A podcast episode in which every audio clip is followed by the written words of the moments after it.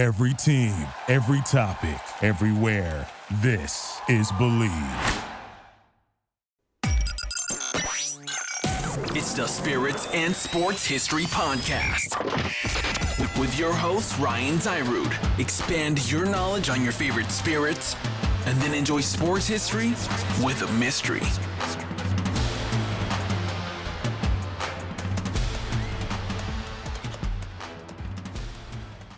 What's up, delegates, and welcome to the Spirits and Sports History Podcast here on the Believe Podcast Network. You can also find us on L A F B network dot com, your destination for Los Angeles football. Happy to be back with you. It's been a little bit of a hiatus.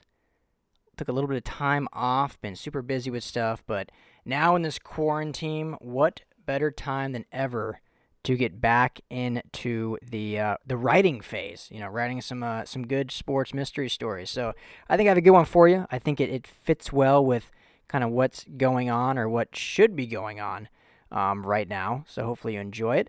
But uh, before we get into that, I got to talk about one of our sponsors of the show, bet online dot a g. I know it's weird right now, no sports on, doesn't feel like there's anything to bet on, but if you do enjoy betting or just want to have some fun, go to bet online dot a g.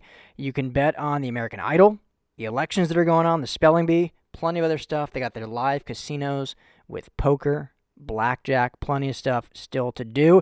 And when you go there, use my promo code M Y P O D one hundred. That's M Y P O D one hundred. And you're going to get a fifty percent welcome bonus only at bet online dot a g. So make sure when you go there, use my promo code M Y P O D one hundred for your fifty percent welcome bonus. All right, well, I'm about to jump into the story, the mystery story. And then, as always, we will do a little whiskey history. Um, I kind of changed the format of the show. If, you, if you've been listening now, we are eight, eight episodes in. Started off in the beginning, I would do the whiskey portion first and then do the story. But because I like to relate the whiskey or the alcohol to the story, I feel like it kind of gave gave a little bit away if you knew the region or the area that it's from. Like, I feel like you should you shouldn't know that much. So now I do the whiskey afterwards. So I won't tell you um, much about that. But after the uh, story, we'll obviously get into our, our whiskey history. So without further ado, grab a drink if you have one.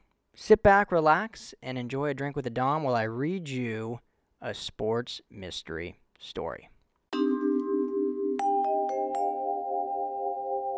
It was a particularly hot day for April. The sun glistened in the cloudless sky, beaming down and blistering the soil beneath.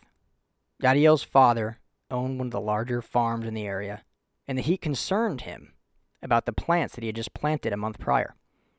Yadiel was feeling the wrath as well of the heat as he continued to work the land. Thousands of miles away, Rafael was experiencing a very different climate.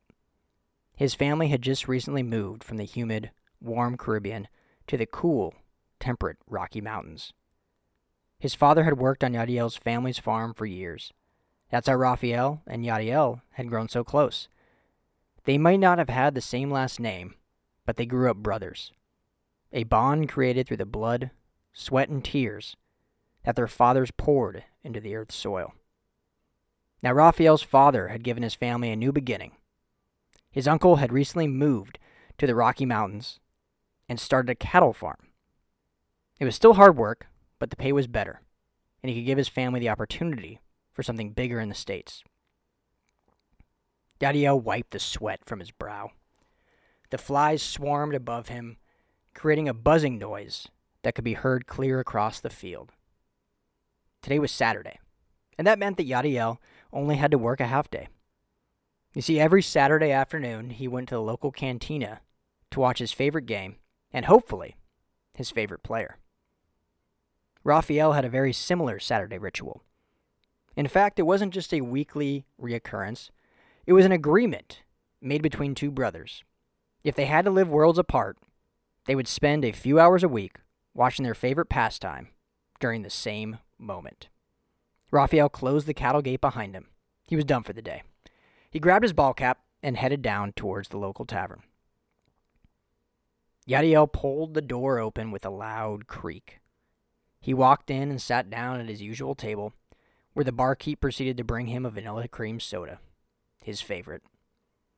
You see, the boys were underage, but they had made arrangements with the local establishments that allowed them to sit at a specific table one day a week. Raphael sat down with his usual favorite, a root beer, already waiting for him.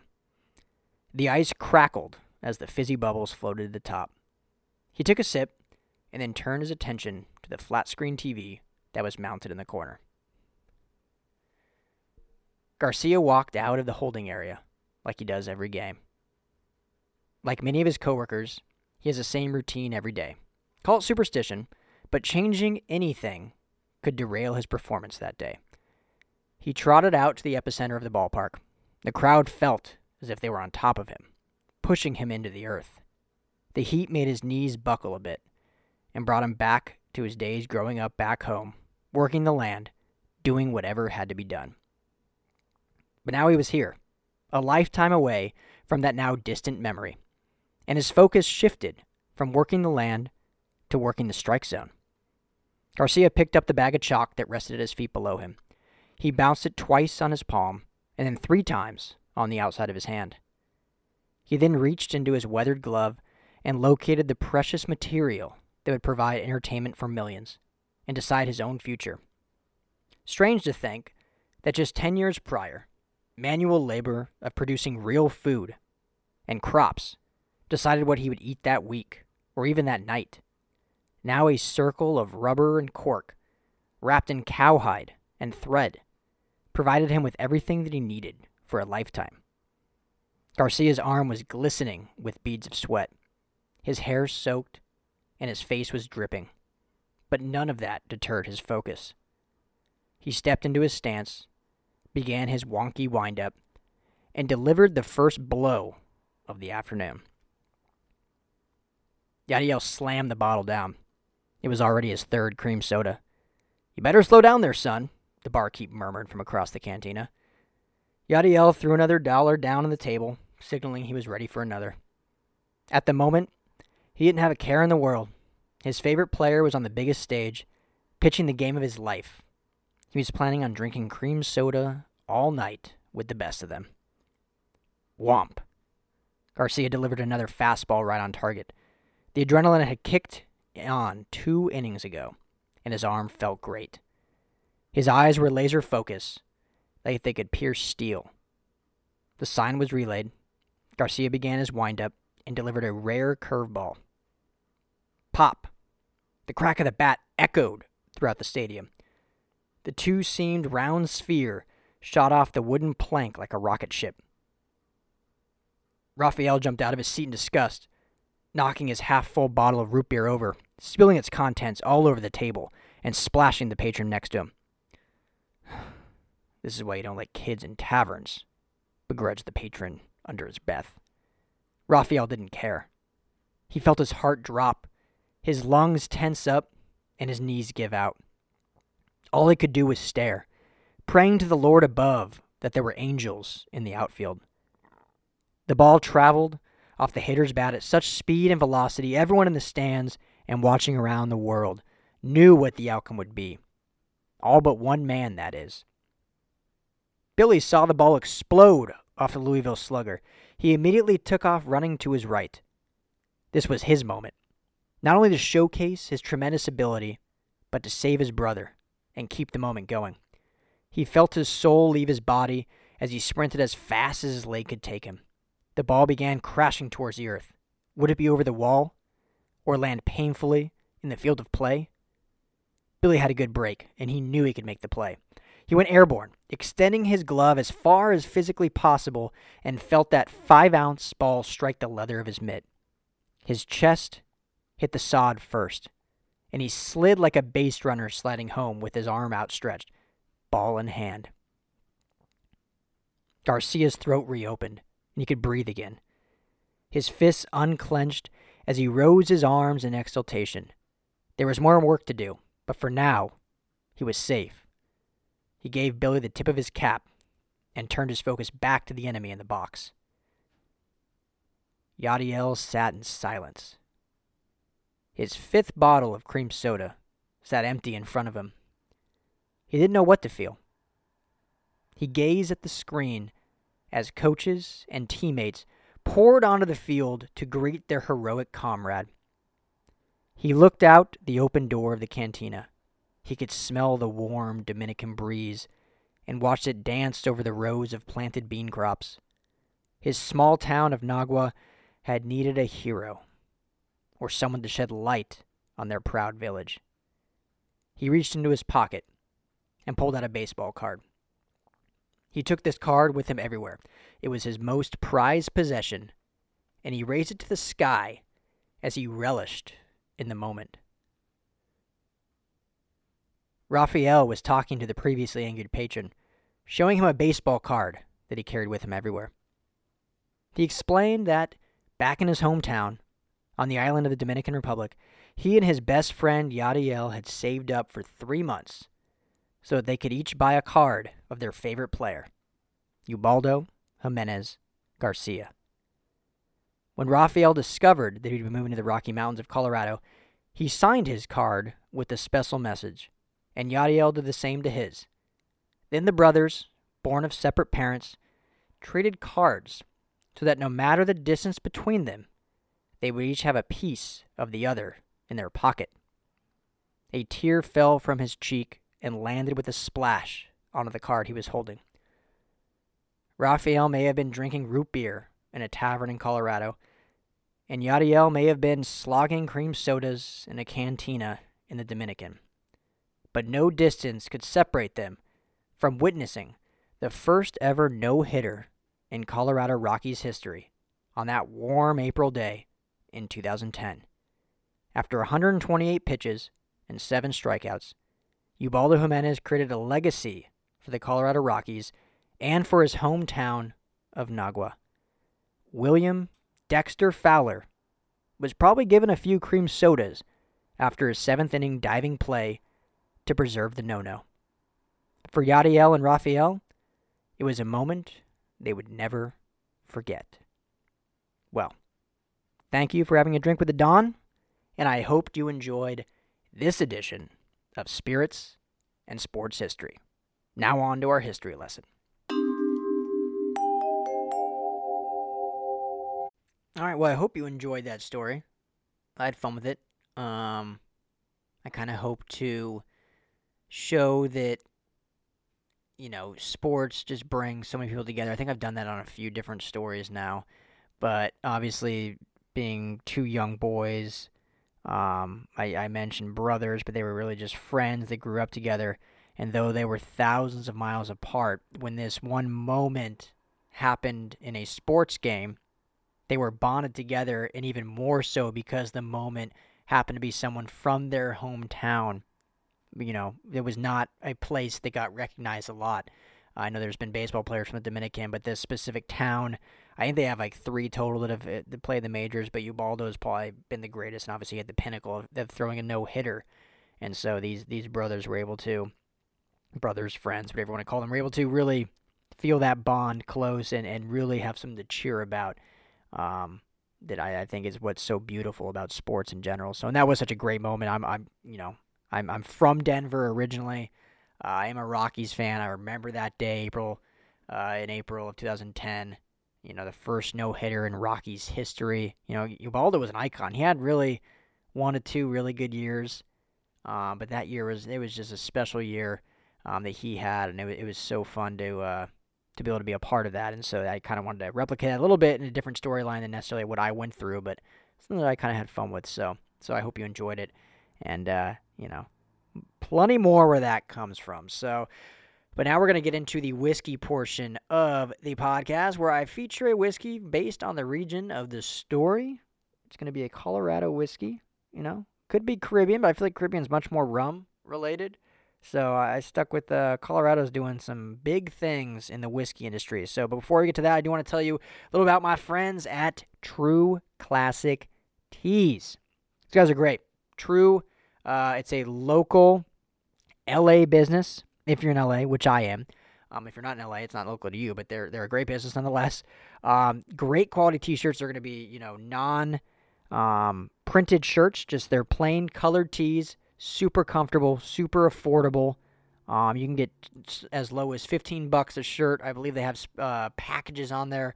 I think three to five shirts for like twenty to thirty bucks, if I'm not mistaken. But uh, but they're really good, good looking. Nowadays, t-shirts are such a big part of our, um, you know, our regular dress. You can wear a t-shirt with, you know, jeans. You can wear a t-shirt with sweats. You can wear a t-shirt uh, with a blazer, and that's kind of like the new, the new go-to look. So True Classic Tees, truly a great company. Um, well run. And if you go to true classic tees dot com right now, use the promo code BELIEVE at checkout. That's B L E A V. You're going to get an extra twenty percent off. Like I said, fifteen bucks for these shirts. twenty percent off. Promo code BELIEVE. Get yourself a nice t-shirt today or a bunch of t-shirts at true classic tees dot com. My promo code B L E A V. All right. Whiskey featured. We're going tenth Mountain Rye Whiskey. Delicious whiskey. Has an awesome story. I'm just going to read this straight from the website. I don't want to butcher it at all. The patriotic men of the tenth Division, you know, military reference here, they brought diversity, courage, and hope to the Rocky Mountains when they arrived in the nineteen forties to train just a few miles south of what is now Vail. They were part of the greatest generation of men wanting to make each day count and each day better than the last. The mentality they had was strong after being shaped from the rigors of the mountain warfare, their egos humble. So just a, a cool kind of uh, concept. This is a uh, distillery, excuse me, right in Vail, Colorado. Beautiful, beautiful mountain town. Awesome skiing and snowboarding. Awesome history, awesome culture, and now they have a great uh, distillery right there. tenth Mountain Whiskey. I did the rye whiskey. Um, you know, I'm more of a bourbon fan. This was actually a gift, ironically enough, from my sister. Uh, she got me this, and so obviously I'm not going to say no, and I wanted to be able to create a story where I could feature it. Um, but it's an eighty-six proof, forty-three percent alcohol by volume. You know, it's aged in new oak barrels for one year, so not the not the same length as a typical like bourbon would be, but still has that oaky flavoring because of it. Um, let's go ahead and let's pour a little bit here. There we go. Just so you can hear that uh, I'm legit. I don't know if you can really hear pouring, but yeah, we just want to get a little taste here. We can walk through it. Um, it has won some awards: Global Spirits Competition, Double Gold; Northern American Whiskey and Bourbon Competition, Gold; Denver International Spirits Festival, Silver; Jim Murray's two thousand ten Whiskey Bible Rating, ninety-four points. So it's good, high-quality whiskey. But let's go ahead and give this a give it a good smell here. You know, the nose, they say, now I'm catching it too, but it has uh, aromas of oak, dark fruit, and light caramel. Caramel seems to be a, a hot commodity in whiskeys nowadays. Mmm. Great flavor, hint of cinnamon as well. You can kind of get in that uh, that smell, but also the flavor profile. Um, it has a bit of a spiciness. A lot of ryes do. Um, full-bodied, touch of toffee in there, which is nice. That kind of mellows it out a little bit. And the finish is a dry finish with lingering spice and oak. So I mean, it's really true to just what it what it is. You know, Asian oak barrels, um, and it has that spiciness to it, with a little bit of caramel, caramel, caramel, a little bit of cinnamon, and then uh, a nice finish of toffee and, you know, dry spice. So, uh, yeah, really, really good whiskey, uh, aged right there in Colorado, in the mountains. So if you're in Colorado and you want to try something local, I mean, if you're in Denver, I know it's a little ways away, but, you know, you would consider the mountains local, the Rocky Mountains. Uh, it's going to have that great Rocky Mountain water used to finish with it, and it's a delicious, delicious um, rye whiskey. The bourbon's great as well. I've tried that before, just not doing it on the show right now, but give it a try. tenth Mountain Whiskey. Love it. I think you will love it too. Thank you so much for tuning in to the Believe in Spirits and Sports History podcast. I am your host, Ryan Zyroud. Hopefully it's not going to be a three-month-long break between episodes. Sorry, things just got crazy. I plan to do the next one very, very soon. If this quarantine has done anything positive, it's given me plenty of time to do writing, uh, which I have loved, and hopefully I can uh, give you more stories as well. So pour yourself a glass of that tenth Mountain. Enjoy it for the evening. Um, if you want to re-listen to my story, hey, it helps me out. I appreciate it. And uh, and thank you so much. Stay safe out there. Wash those hands. Spend time with friends and family that you live with. Don't go outside. But hey, take this time to really enjoy some time off of work and just spend time with the loved ones that you live with. Appreciate you. I'm Ryan Zyroud. I'll talk to you guys very soon. The perfect hire can have an impact on your business for years to come. And the only place to find the perfect hire is on LinkedIn Jobs. LinkedIn has over six hundred seventy-five million members worldwide. LinkedIn Jobs screens candidates with the hard and soft skills that you're looking for so you can hire the right person extremely fast. LinkedIn looks beyond the work skills and puts your job posts in front of qualified candidates who match your business requirements perfectly. It's no wonder a person is hired every eight seconds with LinkedIn. That's longer than a cowboy has to ride on a bull. And why companies rated LinkedIn Jobs the number one hiring platform for delivering high-quality hires. Find the right person for your business today with LinkedIn Jobs. You can pay what you want, and you get the first fifty dollars off. Just visit linkedin.com slash team. Again, that's linkedin.com slash T E A M to get fifty dollars off your first job post. Terms and conditions apply. It's the Spirits and Sports History Podcast with your host, Ryan Zyroud. Expand your knowledge on your favorite spirits and then enjoy sports history with a mystery.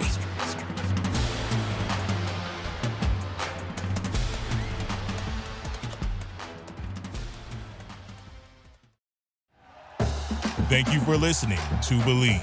You can show support to your host by subscribing to the show and giving us a five-star rating on your preferred platform. Check us out at Believe dot com and search for B L E A V on YouTube.